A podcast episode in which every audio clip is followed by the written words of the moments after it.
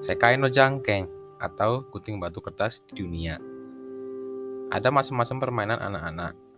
Tapi Onigoko atau kalau di Indonesia disebut peta umpet itu pasti ada di seluruh dunia. Cara nentuin oninya gimana? Nah, kalau di Jepang pakai gunting batu kertas dengan mengeluarkan salah satu dari gu, coki, pa. Terus yang kalah jadi oni.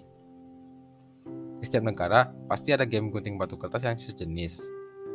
Rule-nya yang paling basic itu kalau tangan ditutup itu gu atau batu. Kalau cuma ngeluarin dua jari itu coki atau gunting. Kalau tangan dibuka itu pa atau kertas.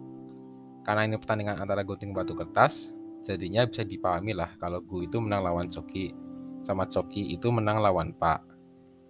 Karena kertas bungkus batu, jadinya pa menang lawan gu tergantung negaranya. Gu bisa jadi palu, sama kertas bisa jadi kain.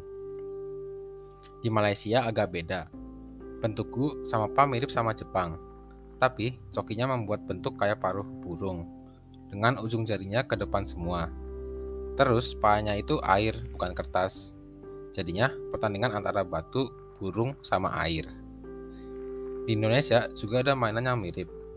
Dari tangan yang mengepal, keluarin jari jempol itu gajah. Kalau jari telunjuk itu orang. Kalau jari kelingking itu semut. Gajah menang lawan orang itu logis.